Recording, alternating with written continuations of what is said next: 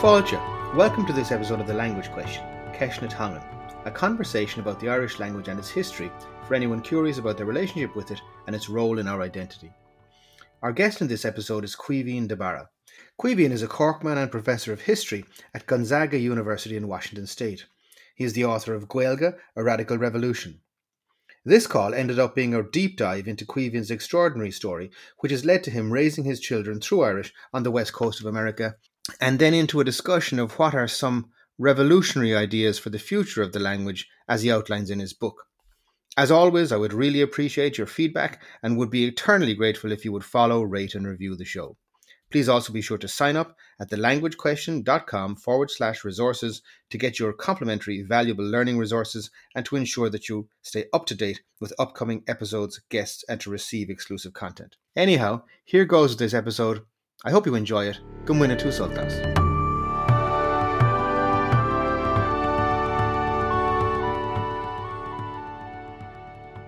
Caoimhín de Barra is Associate Professor of History at Gonzaga University in Washington State. Originally from Blarney, County Cork, he is a passionate supporter of the Irish language and advocate for its revival. He is the author of The Coming of the Celts, AD 1860, Celtic Nationalism in Wales and Ireland, and Gaeilge, a Radical Revolution. Caoimhín na cara tá fáilte is fithero agus is mór an ónóir doing tú a bheith linn ar an seo. Gurmíle mágad a finín? Well, Caoimhín, it is a fantastic honour to have you here with us today, and we really appreciate your time. I have just been reading back over Gaeilge in preparation for this call today, and reminded of what an excellent work it is. But what I would love for you to do for our listeners today would be maybe let's start where you do start at the beginning of Gaeilge, which is about your story in Irish Misha, agus an Gaeilge. Would you mind taking us from there? Yeah, sure. So, like a lot of people, I struggled with Irish in school. I say in the book, I for a long time I felt I hated it.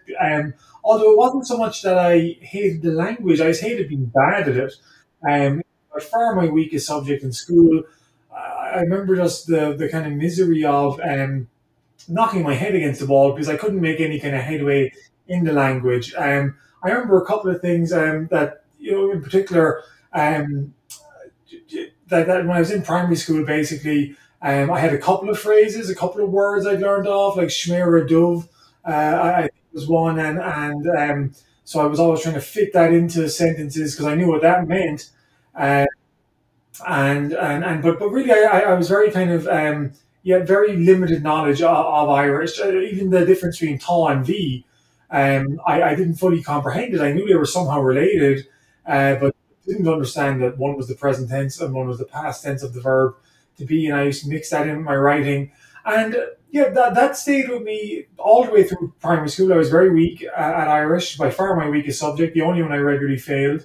Went into secondary school for the first 2 years that continued. I was just brutal at Irish. It improved a little bit in third year. I got a teacher who I guess he could tell I was weak, and with the rest of the class kind of figured out we needed to go back to the beginning. And so with him, I did improve, but I still got a D in Pass Irish in the junior cert, which really wasn't very strong. And I was placed in the weakest class for leaving cert.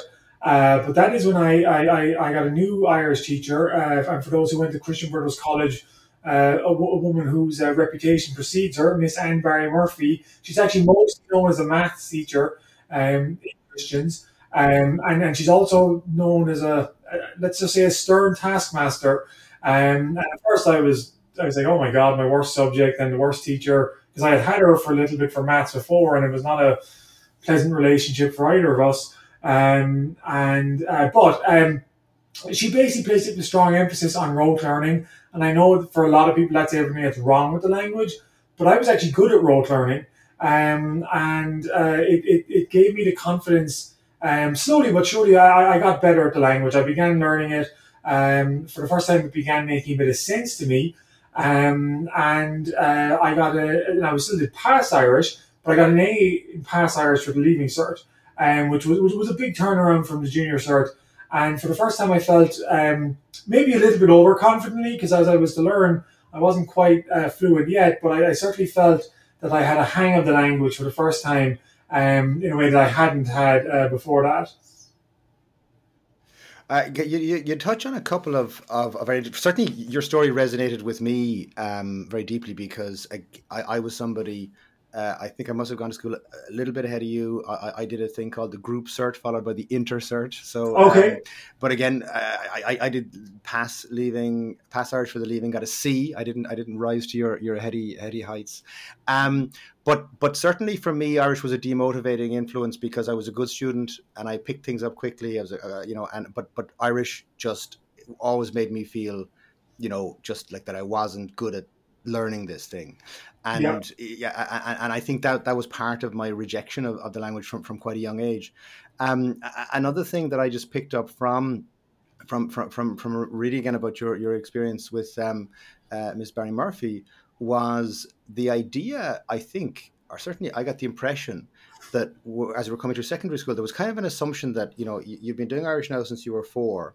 So therefore, you kind of must have picked up a certain kind of standard of it, which is assumed, I think, at secondary level, or certainly was when I was there. Yeah. And so we don't ever get kind of grounded in the basics of the language, let's say, like we might do maybe even in starting up, if you start French in Ireland, you start French or German or any of the European languages for the first time in as you go into secondary school and you start learning with the basics. Like, for instance, I recall going back to learn Irish as an adult. And I mean, frankly, I was never aware that there were male and female, genders for nouns or any of those kind of basic concepts had never been explained to me. So, I mean, I know I want to come back to teaching because I know you because one of the kind of lazy kind of criticisms of the state of Irish is that it's the way it's taught and it's taught badly taught, but certainly the educational experience was a mixed one, shall we say, for us.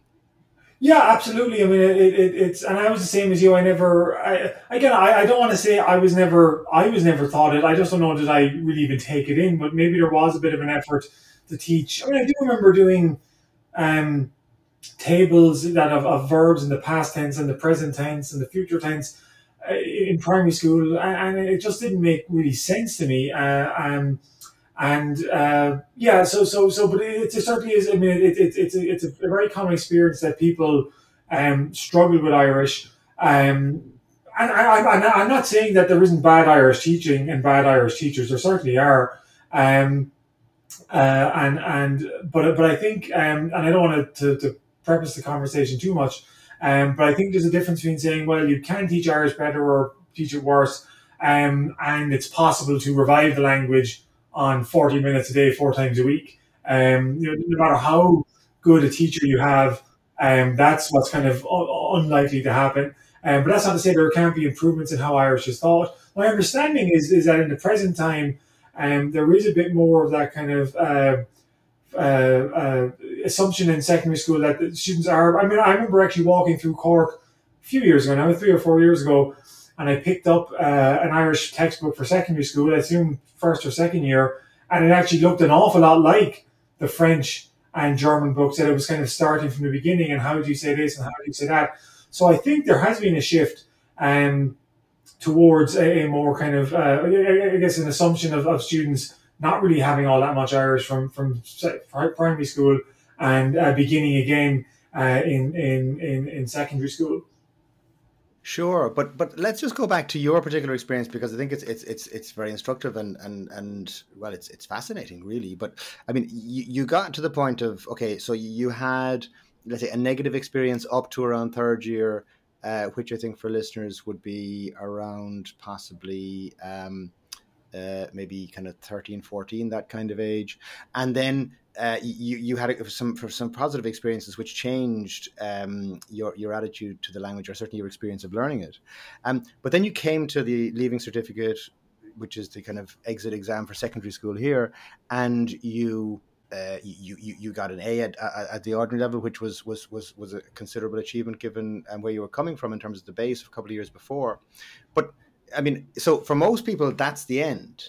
and you say, fine, okay, I had that done, and, you know, whatever your feeling of accomplishment or otherwise about the achievement, I mean, you're finished studying Irish. But you, what motivated you to continue? Yeah, so I actually did continue. I remember looking into, I did arts in UCC, and for a time I was looking into, can I continue art? We had to have honours Irish to do Irish as a subject for an arts degree, so I kind of ruled that out. But there was a class, an intermediate, or a voluntary class you could do in UCC. It was once a week, a conversational class, and I signed up for that. And yeah, and actually, and this is the difference, of course, because I mostly learned. When I got an A in Irish, I was much better at reading and writing than speaking. So the conversation class was actually a struggle for me. So I did it for a year. It was partly they motivated you, partly because they took your money at the beginning and they said, we'll give it back to you at the end, or give you back 80% if you attend all the classes, or maybe give you back all the money if you attend 80% of the classes. Makes a bit more sense. And so I guess I was tied to that class because I had kind of money invested in it. But after that, then I said, I was busy. I was playing rugby. I was working. I was doing other things. So I kind of put it down. I remember I always kind of thought, and in some ways the memory kind of faded then. And I was, I have a reasonable standard of spoken Irish. In third year, I was looking to join some new clubs, and I joined, I've forgotten the name of it now, but the kind of the Irish Language Actors Association inside UCC. And I went into the first meeting of that and almost didn't understand a single word that was said. And again, so sometimes you kind of delude yourself that you have a better standard of Irish or any language actually than you do. And once I went to one meeting of this society, realized I couldn't speak a word of it. And that was that. But there was a couple of things. It was around in third year, I also met someone who knew someone who, his father had, some story went at least, his father had come over to Ireland from England. He had got a job in UCC teaching maths, and he began raising his children entirely to Irish. And I was always kind of inspired by that story, and I always thought I would come back to Irish, and hadn't really kind of done so. Then I came to the States in 2006. I was 22 years old. I brought my Teachers Out of Irish book with me because I'd always planned to go back and kind of, you know, reestablish a connection with the language. But I never really, up until that point, found a good time to do it. I went to my first rugby practice. So I played rugby all through school and college, and actually until I was in my mid-30s. I went to rugby practice at UCC and at University of Delaware. And my very first training session, a fella came out and he was wearing a T-shirt and it said, "Ma tátum noun é seo a léamh rochami le lí le chéile." And at the time, he's like, watching my T-shirt, can you read this? And I couldn't read it. I didn't know what it meant. And I was just so embarrassed by that. And afterwards, of course, it turns out it meant, if you can read this T-shirt, we should sleep together. So maybe it's a good thing I couldn't read it at the time.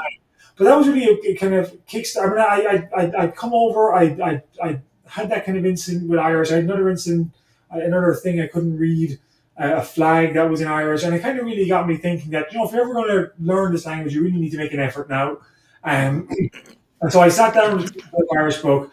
I really kind of went through that a few times. First of all, but essentially what I did was I found that you need to build some Irish into your daily life. And that's when you're walking somewhere, you're thinking, you're literally kind of thinking, well, how would I say this in Irish if I were having a conversation now? You're watching some TV, you're listening to language, you're reading conversations and stories, and it was from that kind of base I kind of built up my my standard of Irish.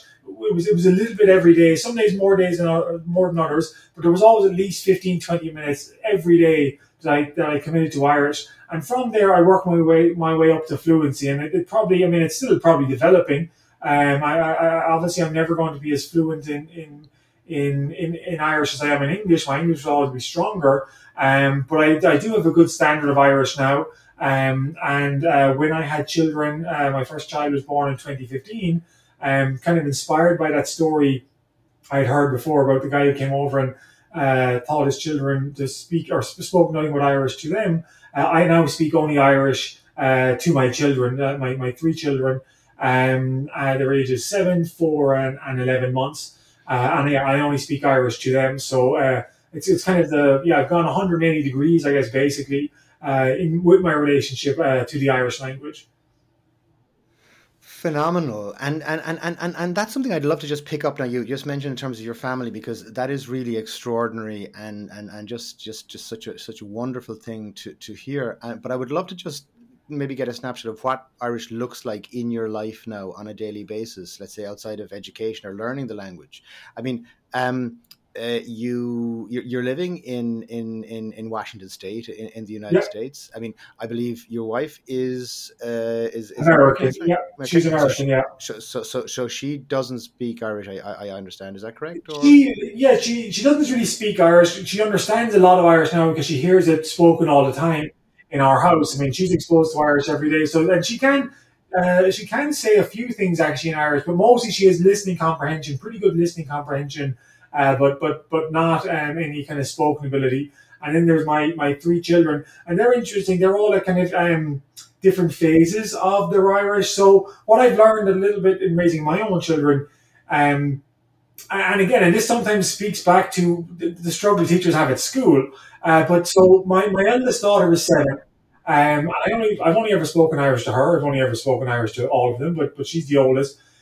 She really didn't start to speak back in Irish to me until she was about 4. It was everything. I would say everything in Irish. She would understand everything in Irish, but she would respond almost exclusively in English. And for a long time, I thought like, oh, well, I guess that's it. She's just going to speak in English and that's it. I mean, I always insisted, no, you can say this in Irish. What's that? But at the age around 4, 4.5, it really started to change. And she started speaking more and more Irish. And nowadays, it kind of it flows a little bit in terms of some days she speaks a bit more English, some days she speaks a bit more Irish. But I would say 80% of what she says to me now, and actually I think when we last spoke, Flor, I was saying 70%. I would say it's as high as 80% now. She speaks to me in Irish, and the rest of the time she'll speak some English as well. My second daughter is 3 going on 4. And she's only now starting to speak. She's only starting to kind of speak to me in Irish. For a long time, again, she was English only. Last night, actually, we even had at least for my mind, was a breakthrough. So we were at my eldest daughter's soccer practice, and I took the younger one over to the toilet as we were going over, and she was up my shoulders, and we were walking by, and there was a fella standing on a bench. Him, just a couple of young fellas hanging out. They were standing on a bench. And my daughter says to me, "Oh, Daddy, why is he standing on the bench?" In English, she says that in English. And I said, "Oh, well, Nílisagum, Sirsha." And I said, "No, I don't understand that." And she whacked me on the head and she said, "Ta Isagut." And it was she was saying, "Well, Nílisagum," and saying, "No, Ta is a good." She even understood the difference between a good and a gum. That was actually something of a breakthrough that's happening. So. It's always a work in progress with them, but I found that my eldest daughter, at least, she's speaking pretty good Irish. My second oldest is only starting to come along, but I think I'm hoping that she'll copy her elder sister and advance through Irish. So that's my day like in Irish. When I get up, my daughter gets up at 7:20. I usually get her out of bed. I make her breakfast. That's all done. Everything through Irish. Take her to school. That's done through Irish. And when I hold my other daughter and my son, I only speak to them in Irish. I go off to work. That's obviously mostly in English. I come back. I pick my daughter up from school. Again, that conversation is all in Irish with how her day in school went and how that was. And at home, just with interacting with them all the time, those conversations are only in Irish. Well, certainly at my end, they're always in Irish, depending on what child I'm talking to and what their level is. There's more English than Irish sometimes, but absolutely it's Irish every day in this house, and that's why my wife has picked up a reasonable understanding as well, because she, by osmosis, from learning from the children. Phenomenal. And tell me, I guess it's just probably too early to be able for this to occur yet, but do you and would your oldest daughter ever use Irish when speaking to her younger sister? Yeah, that's a little bit, but she tends to default to English almost always. Unless, although there was a couple of times I remember she was saying, I heard her talking to her sister in Irish, or I was there and she was talking to her sister in Irish, and I said something, oh, how come you're speaking in Irish to Saoirse? And she says, oh, because I know you, that makes you happy, or something like that. And again, I hadn't asked her to do it or anything. Yeah. But it was, but she was trying to butter me up for something is actually what it was really about. And so she knew one way to do it was to talk in Irish to her sister. I'm trying to work on that a little bit more, but I guess that, yeah, I have thought about that in terms of how can I kind of enhance that naturally without being a bit too overbearing. So I would love to see her speak more Irish to her younger sibling, but mostly she doesn't. Mostly she speaks in English. And I suppose now your coming to ages are getting older and they're going to school in English, of course. Yeah. Have you any thoughts around kind of learning resources for them around Irish, or is that something you're kind of supporting at home? Yeah, it's mostly I'm doing it at home. I did Duolingo with my eldest daughter for a while, until she kind of started. At first she was excited about it, then she kind of thought it was a chore, and I've left it off for the time being. The one thing I do want to think about is her reading and writing, because she's not nearly as capable in reading and writing as she is in speaking. She can say almost anything she wants, speaking in Irish. But it's hard to find the time to build into the day where, okay, we're going to set aside even 5 or 10 minutes. So that's something I do want to do. I do want to work at it. But like a lot of people, it's just a time commitment that I'm. Well, actually, to be honest, what it is that she's not old enough to kind of understand why it's important that she reads a bit. So everything just seems like it's homework from daddy. And so I guess the fact that she's talking Irish, I guess I'm kind of taking that, okay, well, we'll continue to do that for sure. Whether I can get her to read as much in Irish, I'm not sure. I guess it's not a battle I'm willing to take up just yet. But I am conscious of it because we have tried a little bit before, and I am worried that eventually she might get to the stage where she almost, you know, she's fluent speaking Irish, but not as much ability to read or write it. So I'm conscious of it, but not really a fully fleshed out plan on how to kind of achieve full literacy yet.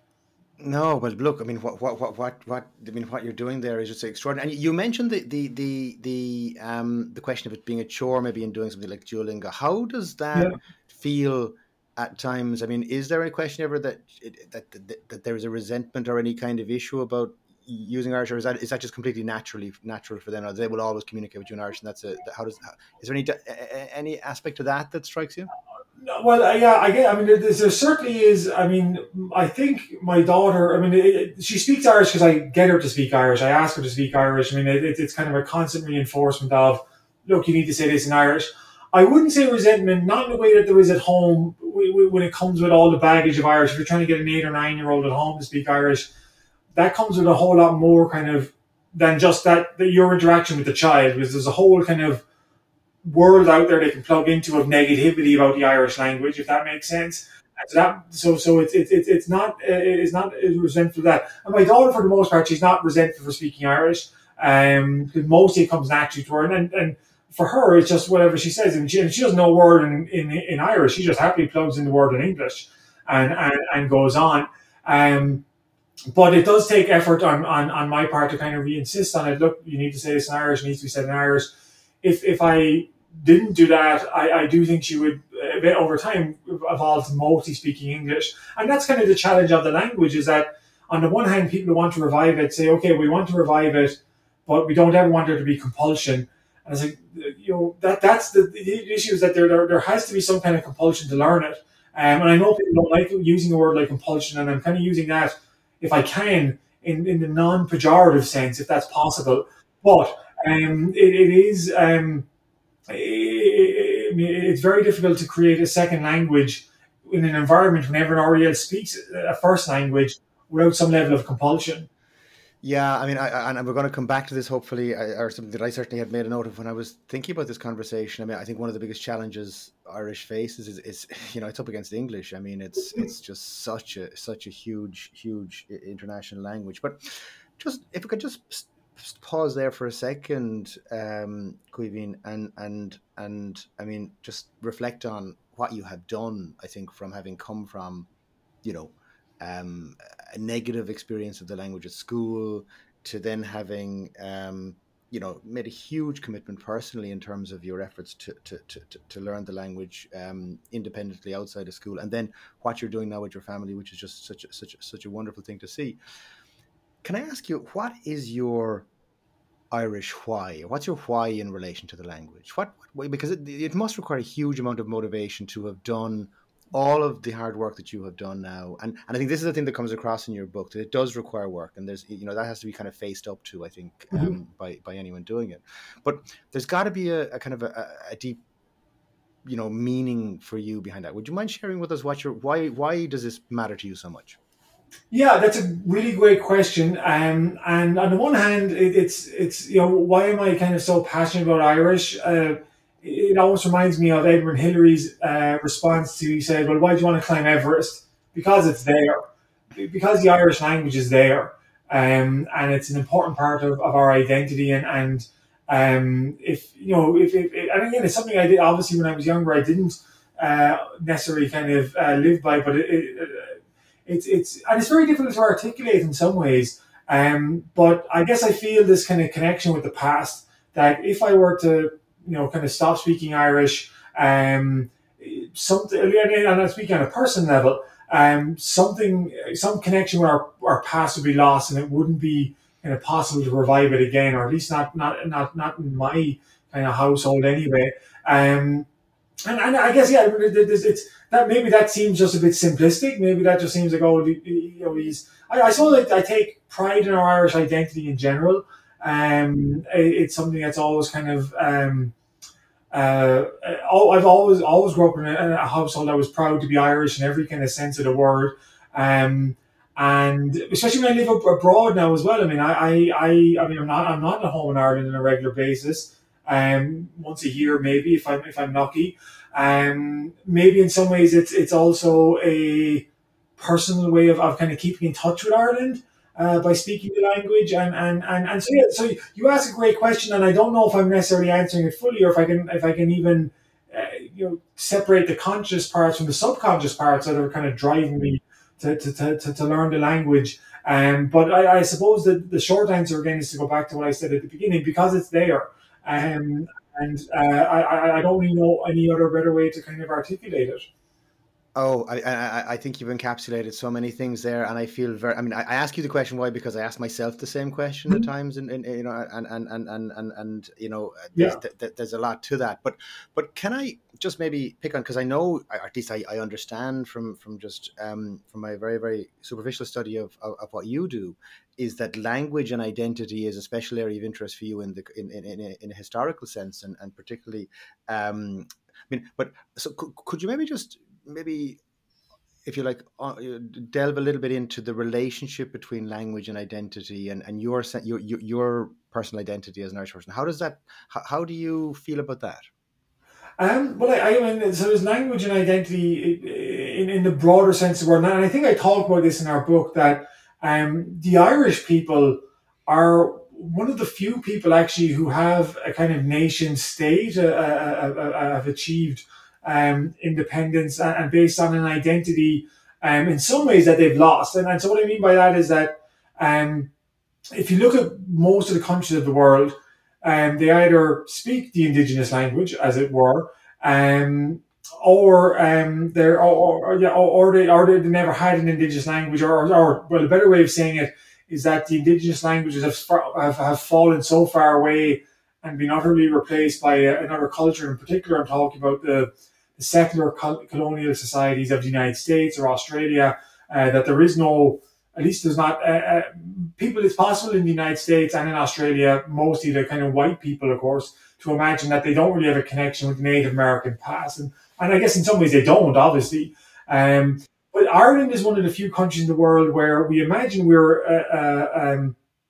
settled people who kind of lived on this island for all time. Certainly some people have, you know, come in and there is a mix of people, of course. It's not all a kind of mono or I guess what am I saying? There's not really a kind of single kind of cultural identity that's always held in Ireland.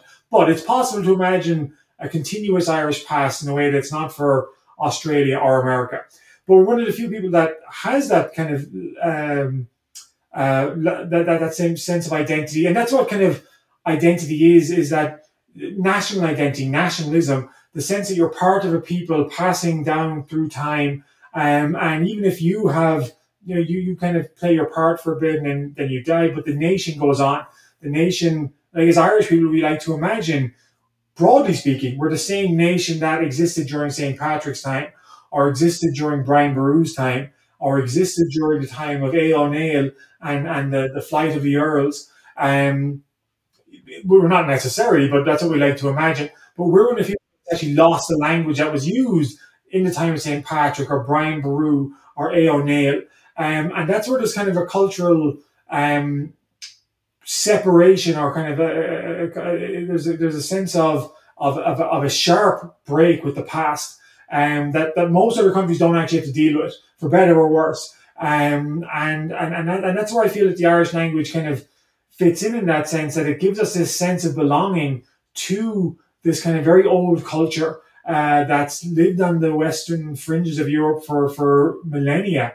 And that's why the language is kind of worth fighting for, at least in my opinion, is worth fighting for as well. So that's when I say your relationship with the national identity, that's kind of the connection, not just the Irish people of today, of course, but it's also this kind of more continuous story of the Irish nation as it kind of progresses through time. So I guess that would be a summary, of my own relationship with a wider kind of Irish identity. Yeah, no, I could completely relate to that. I mean, because it seems to me that there is this disconnect that we have experienced, that we cannot participate in our own culture directly other than through translation for the most. I mean, I find when I go back to Irish poetry and early writing, I mean, I'm it's like I'm a stranger to this culture. Mm-hmm. Yeah, and I think that, I mean, that's something that you certainly, if you read even the work of like Peg Sayers or Maurice O'Leary, who were only writing like a century ago, I mean, not even all that long ago, but it's partly describing their world as well. I mean, they're living out on the edge of the Western Ireland, and they're kind of scrambling to live off of the sea. So it's partly kind of not just changing the language, of course, changing in the wider culture as well, because they're fishermen and they're living by a kind of subsistence existence. But yeah, absolutely, this kind of sense of loss we feel when you read some people who write in Irish and it is a sense of there's something missing. There's something a disconnect that's happened because of this transition in language from Irish to English. It's very difficult to kind of to sum up exactly what it means, but I sort of experienced the same thing as you have in having this profound sense of loss at times in reading older Irish literature and kind of sensing that's a world which no longer exists. Of course, it's not just, as I say, it's also the wider world in which it's taking place. Not just the language itself has kind of gone, but I guess it's we fixate most with the language because it's the most obvious sign of change from the past. Well, completely. But I mean, if we think about it in the context of the English language, for instance, I know a lot of people would maybe struggle with reading certain passages of Shakespeare or Elizabethan English. But by the same token, I think almost anybody with maybe a secondary education is going to be able to read Shakespeare's sonnets and understand, broadly speaking, what they mean, and there's so many aspects of that culture then that is that literature that has come into the culture, and it's an integral part of the way we think about ourselves and our world and how we describe everything that happens around us, and we just you know, in the absence of an understanding of the Irish language, we don't have that connection here. I mean, it's, and it would be absurd to think that wouldn't, I mean, let's say that an English person wouldn't be able to understand Shakespeare, for instance. Yeah, I mean, it's, well, again, Shakespeare, of course, is, I see Shakespeare as an English writer and not an Irish writer in that sense. I get what you're meaning about the wider kind of cultural significance of that. Someone with a reasonable level of English can mostly get through a Shakespearean text. But I always have this duality of, on the one hand, I can appreciate it because it's Shakespeare, because of course it's a work of English and a work of great literature, but it's not my literature, ultimately. I mean, you know, of course I'm an English language first speaker, but I do feel that that's something that is, in some ways, is foreign and imposed on us. I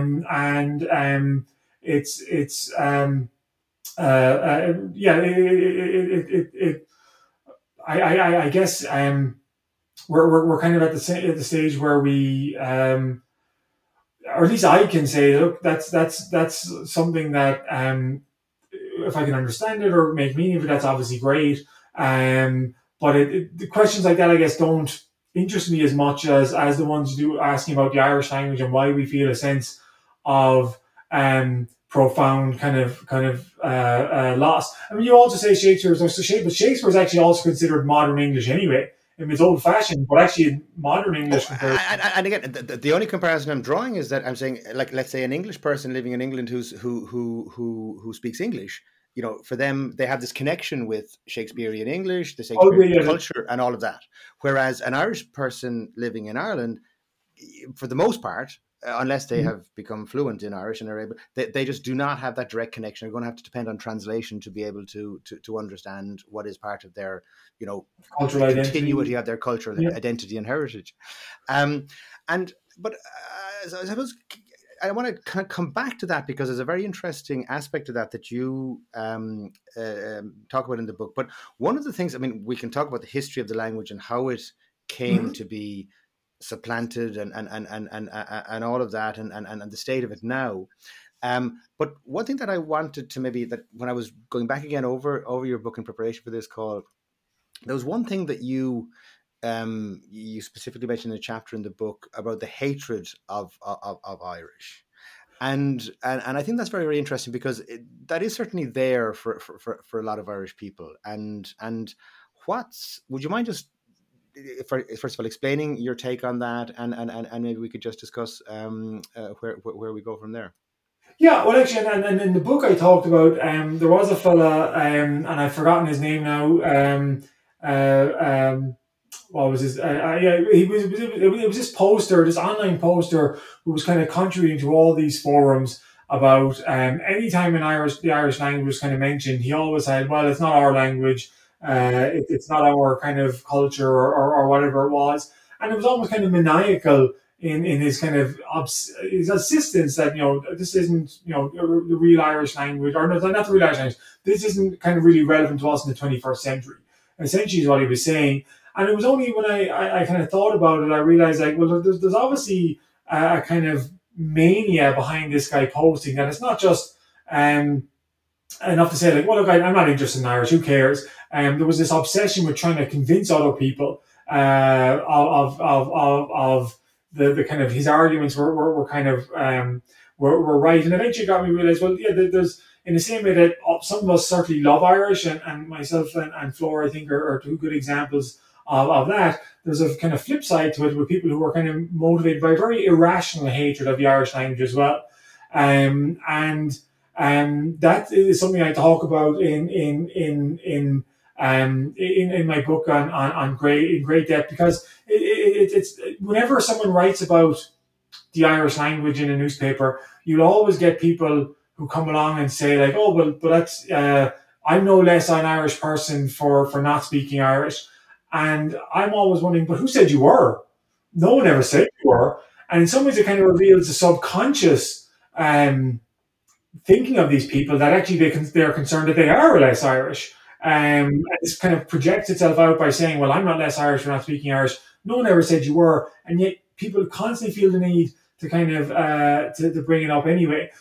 So yeah, there's a couple of kind of different factors at play. One is our relationship with, I mean, often Ireland was obviously colonized by the English. And to make a very long story short, in order to kind of dispossess the Gaels of the land, you had to convince yourself that the Gaels, the original people who inhabited Ireland, were a barbaric, backward people. And everything about them was backward and barbaric, including their language. And you see this, I give some examples in the book, but you see this progressing down through the centuries of this constant insistence that Irish or Gaelic or whatever it is backwards, is barbaric.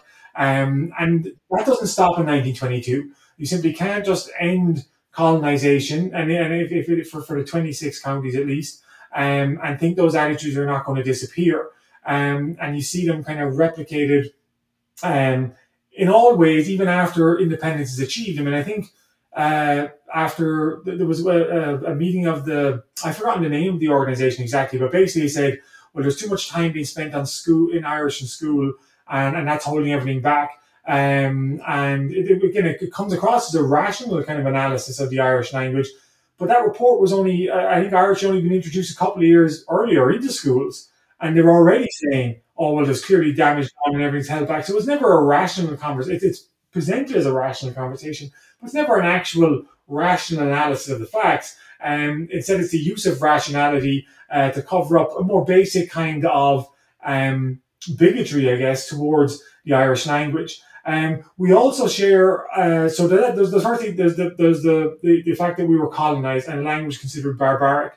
And as a kind of way of drawing the comparison, I highlight that I think the statistics are from Nigeria. It's like 70% of women have bought skin lightening products. And I understand that Ireland, when you bring up matters of race, that's always going to complicate things. I'm not saying it's an exact parallel, but it also shows the power of colonization. That when people 100 years, or maybe 100 years, 70 years, 50 years after colonization has ended in Africa, there are still people, large numbers of people, who think there's something wrong with the color of their skin. I mean, that is a testament to just how powerful colonization is. Secondly, we have our membership of the English-speaking world. The English-speaking people are not unique, but are certainly more sensitive than others to other people, to kind of basically having a hatred of any language. You see that because what's said about Irish in Ireland is a dead language, pointless teaching it, better off learning French or Spanish, whatever it is. Go to Canada. They're saying almost the exact same thing about French, even though French is, by any definition, a global language, first language in I think 29 countries in the world. Or one of the official languages, at least in 29 countries in the world, people are saying the exact same thing there. It's saying, oh, we should learn Spanish. So they'll say we should learn French in Ireland instead of Irish, but they're saying we should learn Spanish instead of French in Canada.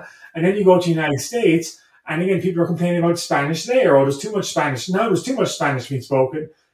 People need to conform. They need to adapt and subsume themselves in the culture rather than speaking Spanish. So the point is that no matter where you go in the English-speaking world, there's always a problem with the other language, and there's the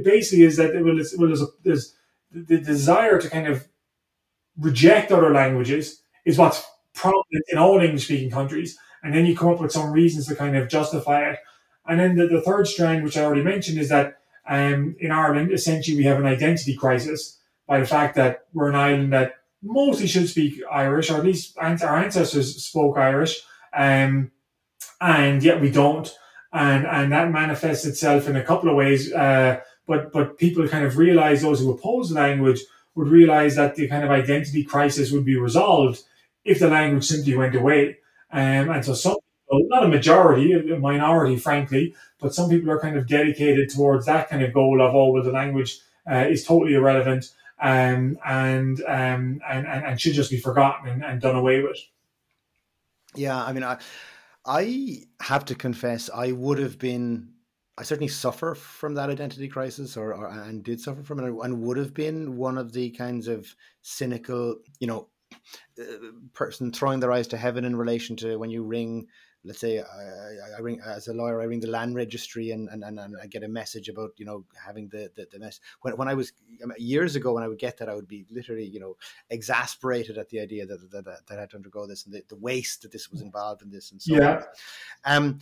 But I mean, I think, and looking back on it now, with the benefit of just some maybe reading on it and some reflection on it, I mean, like, I think probably, and this is I believe this is a thing that, I mean, Irish was essentially, well, at least English was the prestige language here, or it became the prestige language. And that became a very deep, you know, cultural thing. I mean, Irish was a language of poverty, Irish language of, and it was portrayed as barbaric, going back to, you know, Spencer and all the time, you know, back to the 16th century and so on. But even when we come later into the 19th century, when we look at, you know, the period of O'Connell and immigration, like the language of the future, the language of prosperity and power and access to any kind of power or economic prosperity was only going to be through English. I mean, parents deliberately wanted their children taught exclusively in English. It was the language of literacy, as far as people were concerned. And I mean, it seems to me that, you know, still runs very, very deep. Yeah, I mean, it's such a complicated kind of answer or kind of thing to kind of analyze in some ways. But yeah, it absolutely has not gone away. Ireland became independent, or at least 26 counties became independent in 1922. But again, those attitudes do not just kind of disappear overnight. That there's a long kind of cultural play of these attitudes long after the colonizers themselves have actually gone. And I understand that there are people out there who would maybe listen to this and say, "Oh no, I'm totally free of any kind of colonial influence," but yet I resent the Irish language. And I would just ask them, you know, if you ever have a kind of a rational analysis of why you actually hate the language, because for most people, it should just be, okay, well, you didn't like it in school and that's it. But it gets so much deeper than that. It is kind of a deep, almost subconscious kind of anger towards the language, as opposed to kind of, well, no, this is just exacerbated because it's I'll give an example. Actually, this is an example of Welsh, but I think the same thing holds. I was texting a Welsh friend before, and actually when I met him in Newark, Delaware, there was two twins actually, or both twins. They were Welsh, they were rugby players. I picked them up for their first ever rugby training and took them along. At the time, I was learning Welsh myself, and I said, "Oh, you know, do you guys speak Welsh?" And they're like, "Oh no, you know, dead language, stupid language, waste of time, blah blah blah." And I thought, fair enough, and I said nothing more of it. And then one of the twins kind of quit straight away, but the other one kind of hung on for a while. And about 6 or 7 months later, I got talking to him. We were talking about this and that. And he kind of said to me, like, "Oh, I wish I was fluent in Welsh." And I was like, "Oh," because he had said 6 months before. He had totally, like, rejected it. And I remember asking him, I kind of really brought home to me the kind of the duality in some ways that a lot of people have towards the Irish language, kind of hating it on the one hand and secretly, or maybe not so secretly, wanting to speak it on the other. And that's, I guess, what's happening with the Irish language in Ireland today as well, that a lot of people profess a great kind of hatred for the language, but some of them at least also kind of want to speak it as well. Those are the attitudes that they're understandable, but I think the kind of those who kind of don't fully understand what the totality of colonization is about, don't kind of allow for the fact that these forces can still be at play long after the colonizer himself has gone home. Yeah.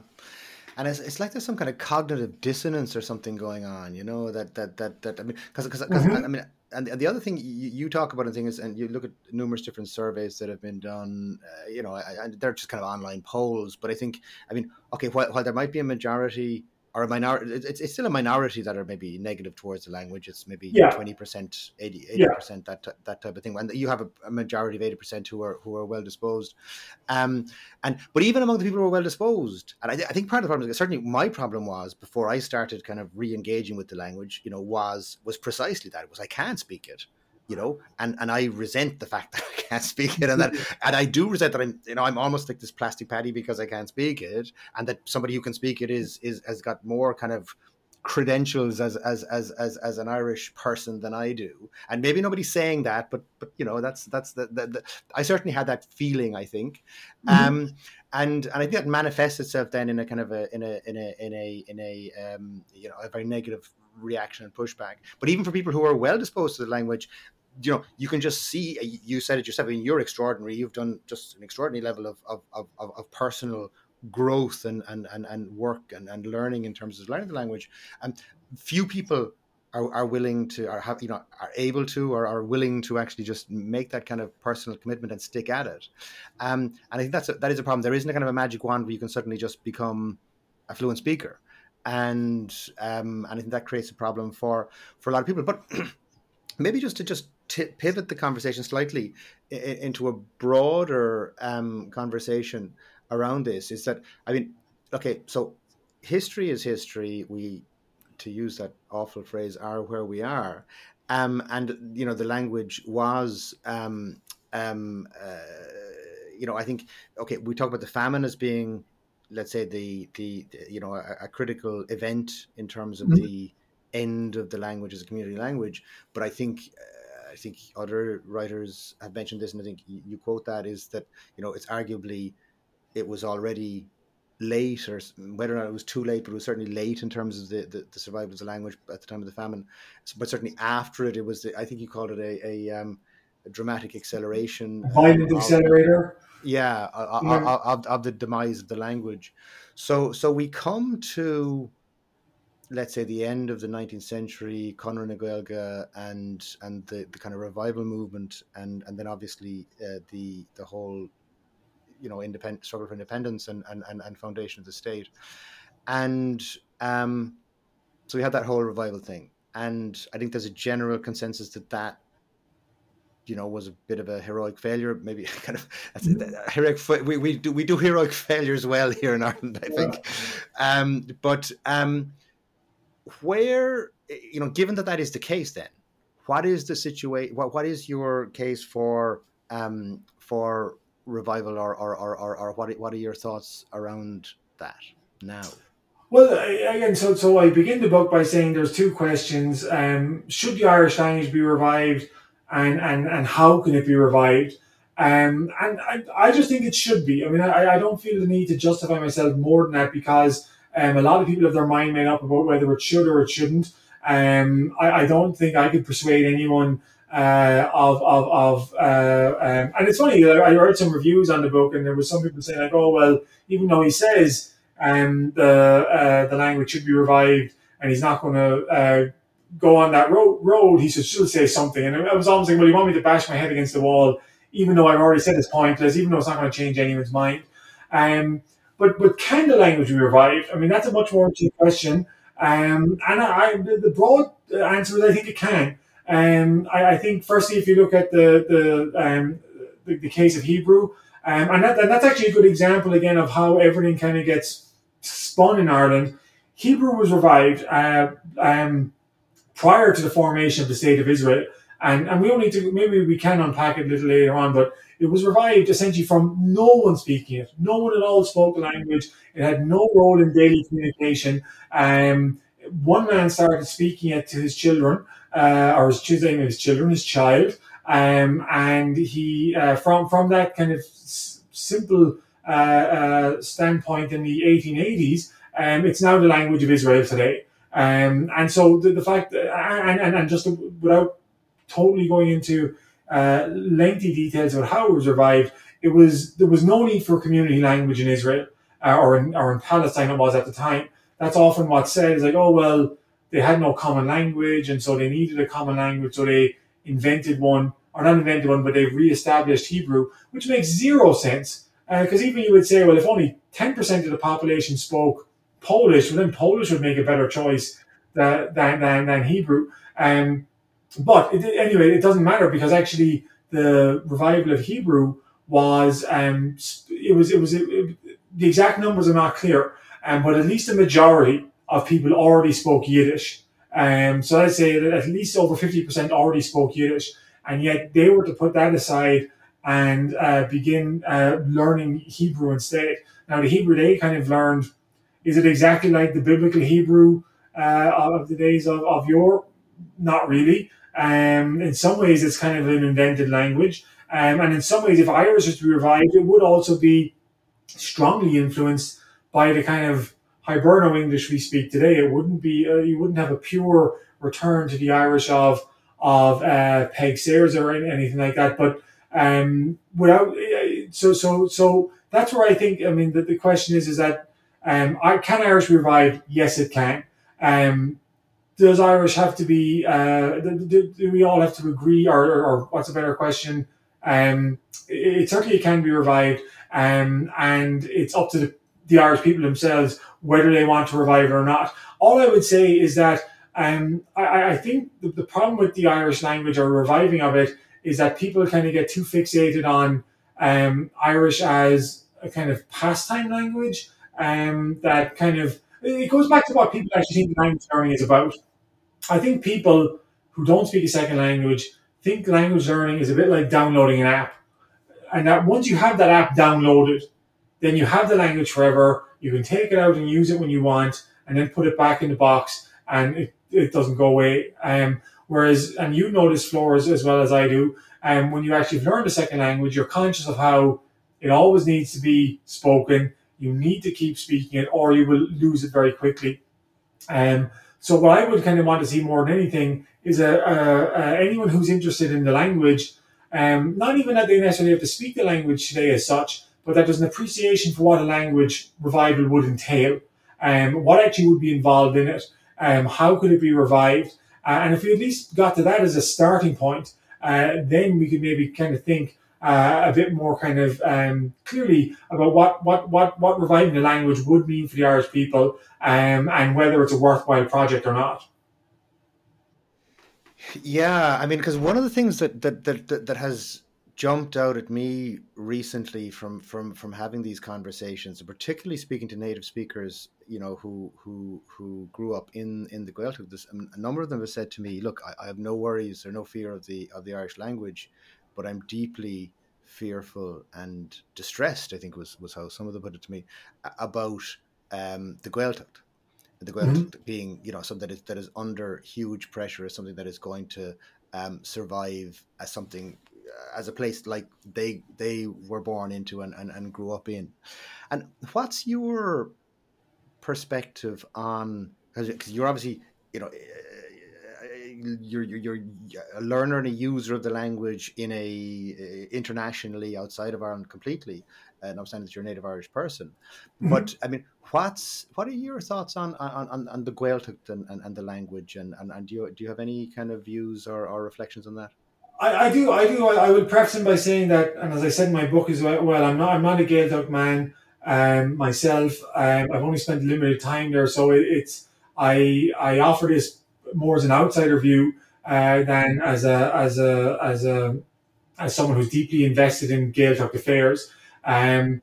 So, I mean, for the most part, I think the language is already gone in the Gaeltacht, or at least as a community language where you're going to hear it regularly.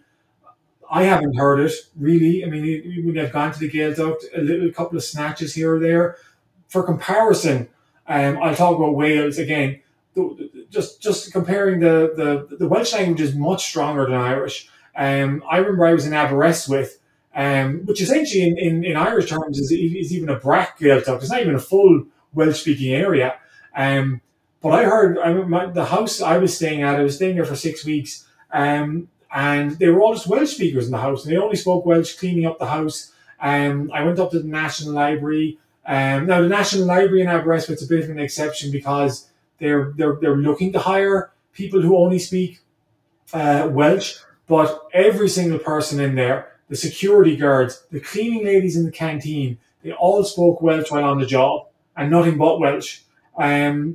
you would simply not get that situation anywhere in Ireland, where you'd have an entire, and again, Aberystwyth is in, it's not even in the heart of Welsh-speaking Wales. And actually the last, I didn't really spend any time in the real heart of Northern Wales in particular, where it's strong. But I remember I took a bus from Aberystwyth up to Carnarvon, I guess is the main town there, yeah. And it was a strange bus, actually. That it was a 3-hour bus journey, but it was also the local bus. And so it was actually only people getting on, people would get on for 10 minutes and get off.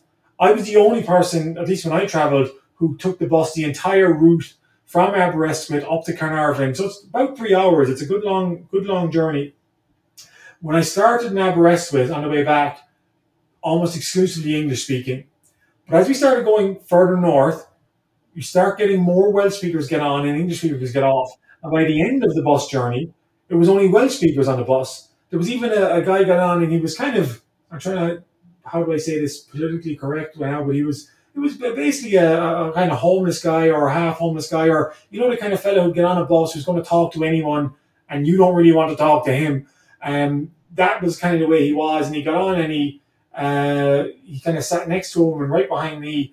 And he started talking to her in English and she only responded in Welsh. And then so he then switched to Welsh. So even the absolute down and outs in Northern Wales were fully bilingual. And so when I compare that to Ireland, yeah, I don't know if we have that anywhere really, or only very, I mean, even in the Gaeltacht, the Irish is a minority language. And so having said that, I mean, the situation in Wales is much better, but it's also, you're starting to see the decline come in there as well. So I'm not saying that the Welsh language is going to be, it has got a recipe for success that the Irish language does not have. It just could be that the decline of the language is much slower there. But I do fear absolutely for the Gaeltacht. I fear that it's actually mostly gone already, that we have the Gaeltacht as officially recognised. But the fact that where is it a community language? I mean, there are certainly some small pockets, but they are very small in comparison to the Gaeltacht itself. Can the Gaeltacht be revived as something separate and apart from a wider Irish revival?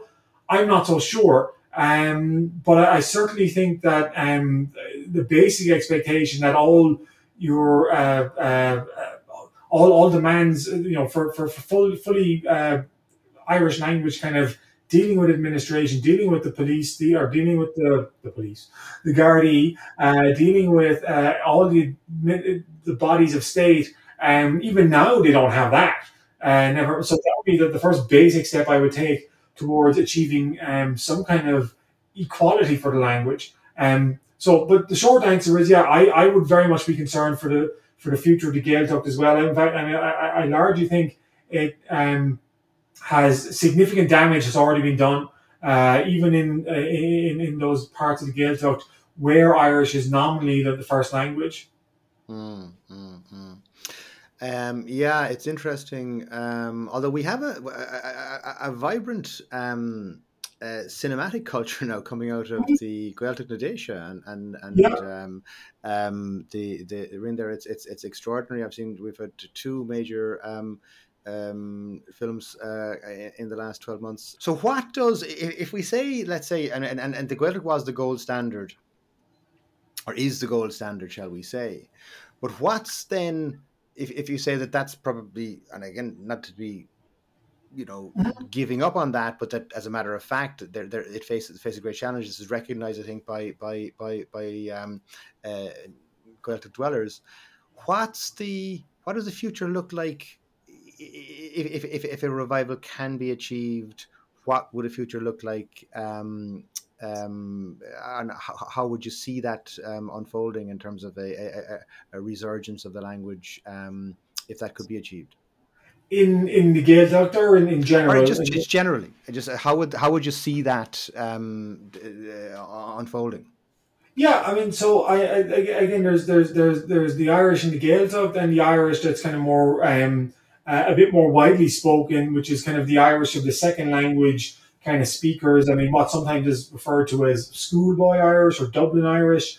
And I suppose I'll say firstly that if the language is to be revived, for better or worse, It's going to have to be a lot of schoolboy or school children, Dublin Irish, the urban Gaeltacht as opposed to the kind of traditional Gaeltacht. And that's not my kind of wish necessarily, but it's also impossible to avoid within the process of, we're trying to get people to speak more Irish and speak less English. You're going to get a lot more of that kind of Irish spoken, and that was Thomas McSimon's book when he talked the harp and the broken harp and the Irish language, and he had he had kind of lamented the fact that the Dublin Irish was gaining strength, and he kind of wanted this kind of older, pure form of Irish to be revived. Whereas I don't think that's necessarily possible. But if the Irish language to be revived, how is it to be revived? What's the secret? What's the magic sauce? It goes back to what we said earlier on. You need to have an element in which learning Irish is kind of compulsory for some people, at least. How would I revive the Irish language? Long story short, the Irish state employs 300,000 people.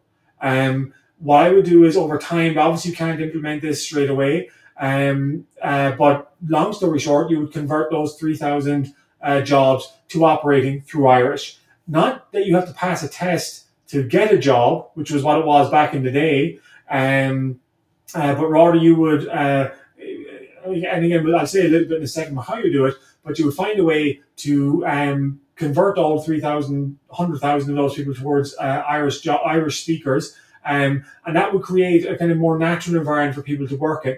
Now, of course, people are going to hear this and say, well, that's complete lunacy. It can't be done. But it can be done if there's a mind put to it.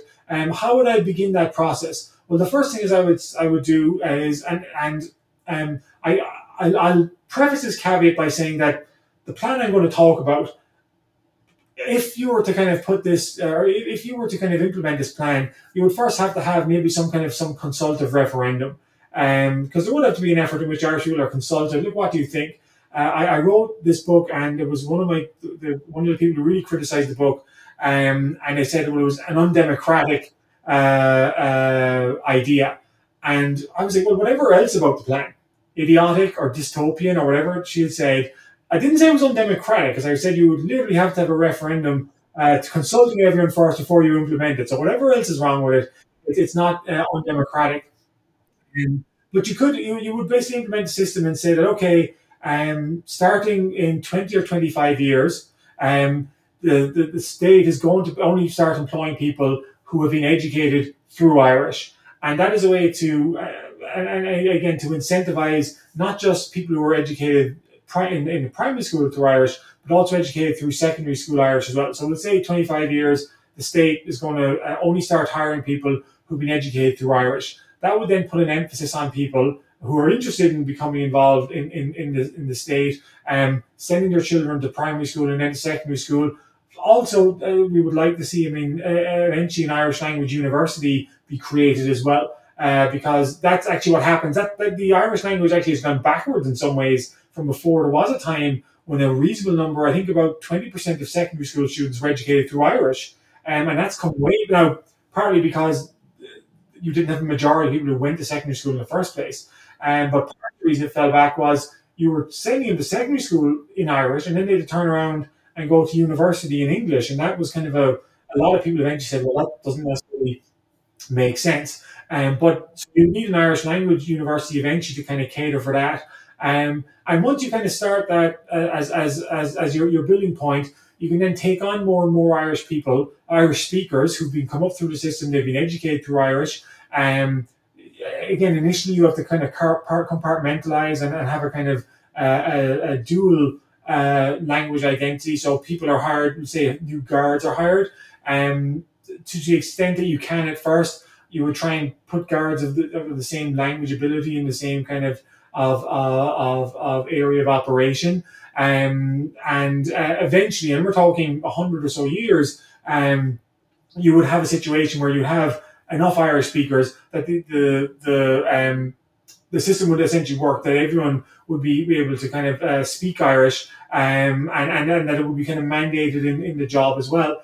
You don't the kind of situation I gave in the book was, well, what does that look like for the ordinary Irish person? And you have to have some level of consultation on this as well. But basically, I provided three scenarios where it's got to do with the courts. And of course, this would be your area of floor in working with the courts. You could have a situation where, in the future, the judge and the solicitors would speak Irish. But in the case of an English-speaking defendant, or mostly an English-speaking defendant, case A would be that the entire proceedings would operate through English. B would be that, well, most of the proceedings will operate through Irish, but when that person is kind of consulted, they'll switch to English. And case C would be that it will be entirely through Irish, and that person will just have to struggle along as best they can. I'm not necessarily saying that case C is the best one from an individual rights point of view, but in terms of actually making the language progress, that's what would help it progress much faster. That there would be people compelled to kind of speak Irish, even if Irish was kind of their second language. I know that's not exactly perfect, and maybe that would be too much for people, and if it were, so be it. But that just shows you the kind of range of different kind of options that could exist for how a language could be revived just in the legal system itself. To a lot of people, I know this will sound like pie in the sky, and kind of high notions that aren't going to be grounded in reality. But I do actually think that if you implemented the system that we said at the beginning, and that in 20 or 25 years, all new hirees are going to be who are educated through Irish, that certainly would place a much greater emphasis on the language, and people would like to see their children educated through Irish. Not forgetting, of course, that the Irish state already is struggling to meet its commitments to the Irish language and just providing an Irish education. So that caveat notwithstanding. Yeah, and I want to pick up on that because, I mean, we do have, since we last spoke, we have had the recognition I suppose the end of the derogation where Irish was not a full official language of the EU, which ceased earlier this year in 2022 as we're having this conversation. Yeah. So now it is a full working language. I think probably despite maybe the best efforts of the Irish government. Yeah. And we also have an Irish Language Act that has been passed, which now is looking at maybe introducing a target of 20% of employment in the civil service that would be fluent speakers.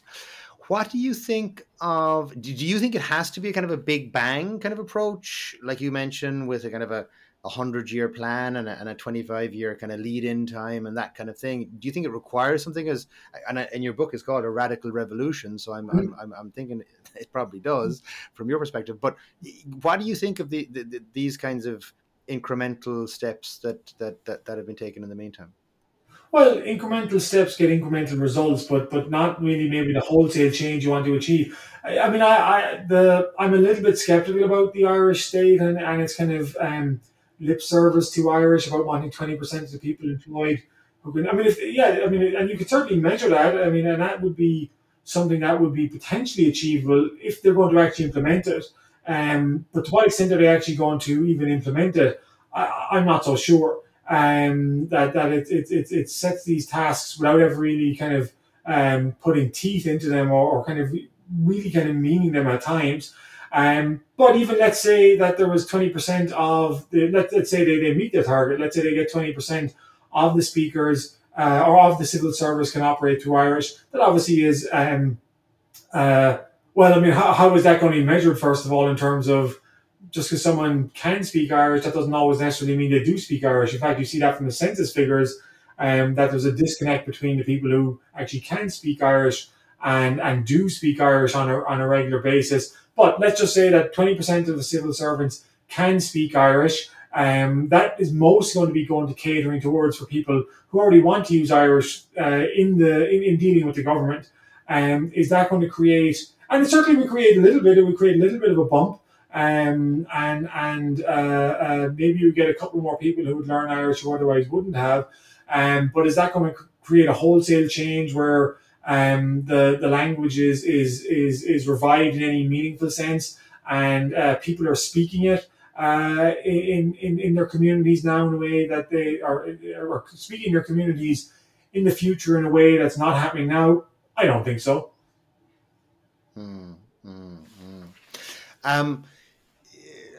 It's also interesting when I hear you speak about, because I mean, this idea, like if we're going to move in the direction that you're talking, I mean, we will have to have this kind of complete change, I think, in the nature of the language. I mean, a move away from the purest, the community, and I suppose having native speakers who are, and I see some people online at times that say, oh, well, you should only learn from a native speaker. And of course, the problem is there are so few native speakers that we don't know. We're going to have to learn from people who have learned the language as a second language. And I guess that is going to involve a kind of a whole evolution of the language, and whether it's into a Caoimhín kind of led sort of, and if you're looking at maybe are the largest kind of communities now probably in Dublin and Belfast perhaps in terms of, you know, where the language has evolved, and that's certainly going to be subject to change. I mean, there's the idea of the native speakers as being the purest of the pure. I mean, it's when you go, I mean, like anything, there's not simply, oh, well, you're either a pure native speaker or you're a Dublin Irish speaker, and there's nothing in between. I mean, a lot of people in the Gaeltacht, and I say this, I mean, I say this as a reference, it's just different from what I speak. But there's a divide also between the Dublin Irish speakers, and I include myself and yourself in that, Flora, as well, or the urban speakers or the second language speakers, who oftentimes will only... So for example, when... I've forgotten his name, but when he wrote a book himself about coming home to Irish a few years ago, and he talked about, he was living in the Gaeltacht for a bit, and he talked about, their comment there was, oh, those Dublin Irish speakers, they have a word for everything. They look up everything. They find that if they don't have a term for it, they define a term for it. And so we're kind of purer than the pure, I guess, in that sense, in always having an Irish expression for everything. Whereas in the Gaeltacht, they oftentimes just use English words. And I'm mostly saying that actually as an acknowledgement that it's just different from what we're used to. I'm not saying that I'm a better speaker than they are because I don't really use any English words. But that's the thing, is like when people put the native speakers on the pedestal, what are they even talking about? I mean, at least Irish speakers I know in the Gaeltacht speak a fair bit of English mixed in with Irish. So, yeah, I mean, it gets kind of echoing your point that if this native, I mean, there's... Because there are some Facebook groups, in particular, where they say, like, oh, no, it can only be native speakers, everything else is Berlicus, and to an extent, I agree with that, but it's also, there's not really this vibrant native community out there that's, like, exclusively, that has managed all, you know, as a pure form of language, because even in the Gaeltacht, and especially amongst younger speakers in the Gaeltacht, the language is very much intermixed with English. And so I don't know what standard these people are even necessarily going for when they're saying you can only speak like a native Gaeltacht speaker. To bring it full circle here, and just to come back to, you know, we started with your experience of learning the language, and then how you evolved to how you use the language today with your family.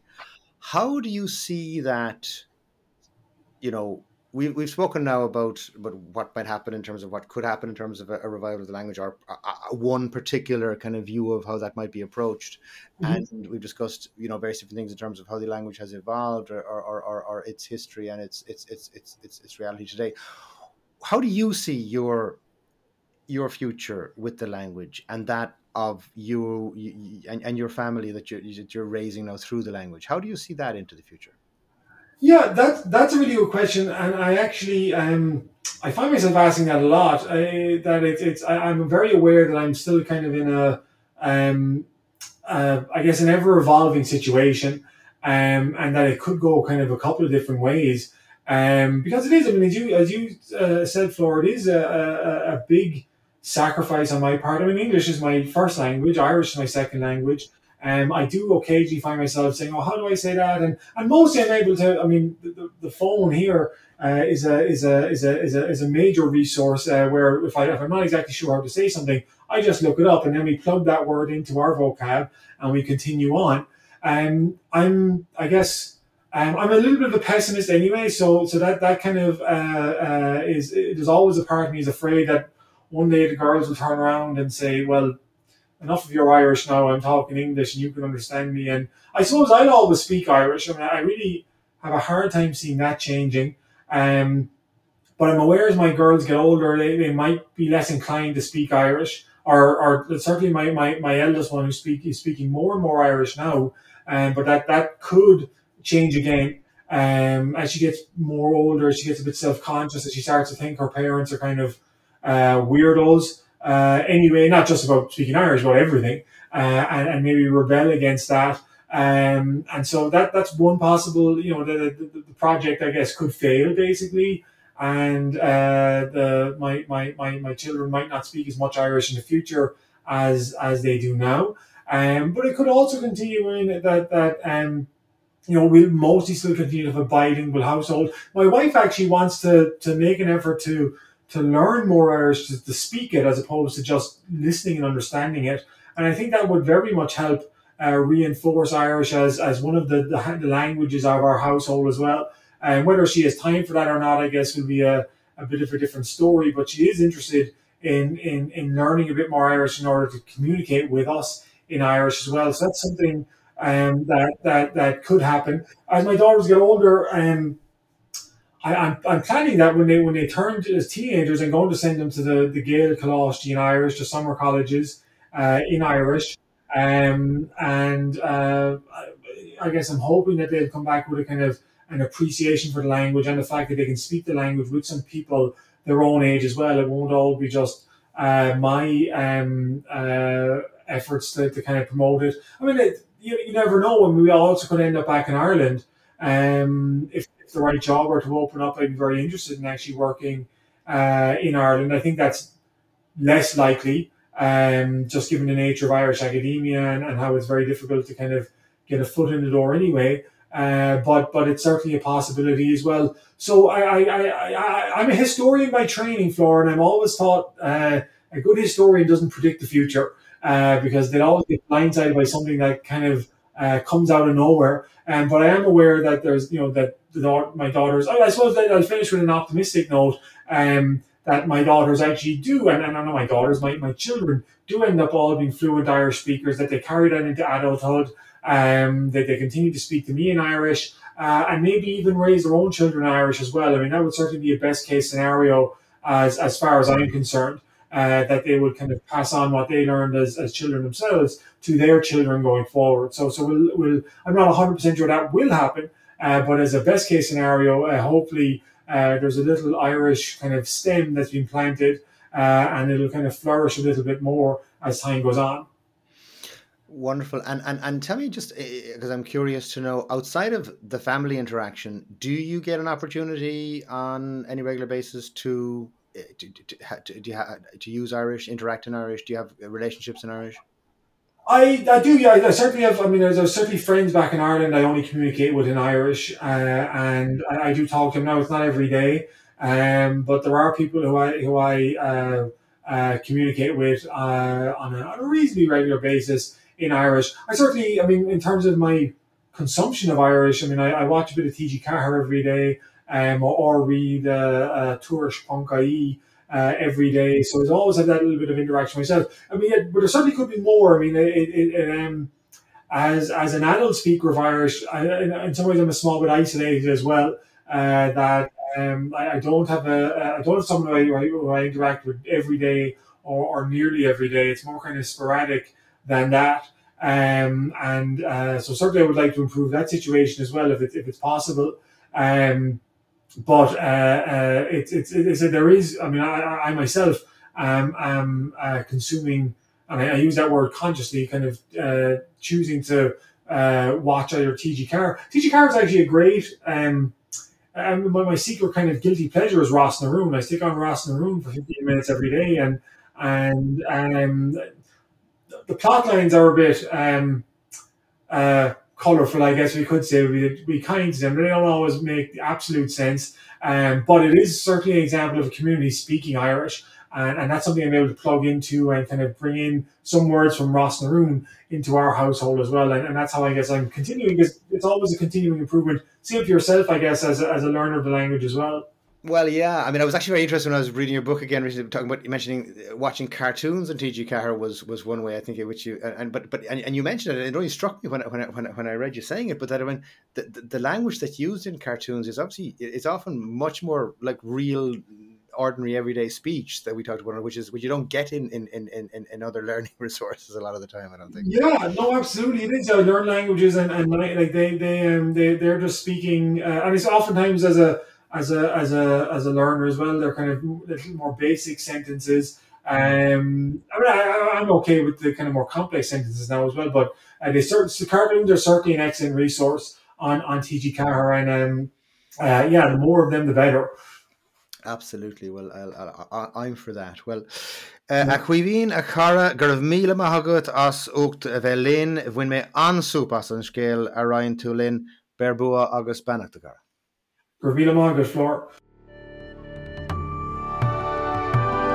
Thanks for listening. I hope you enjoyed this episode. I would really appreciate your feedback and would be eternally grateful if you would follow, rate and review the show.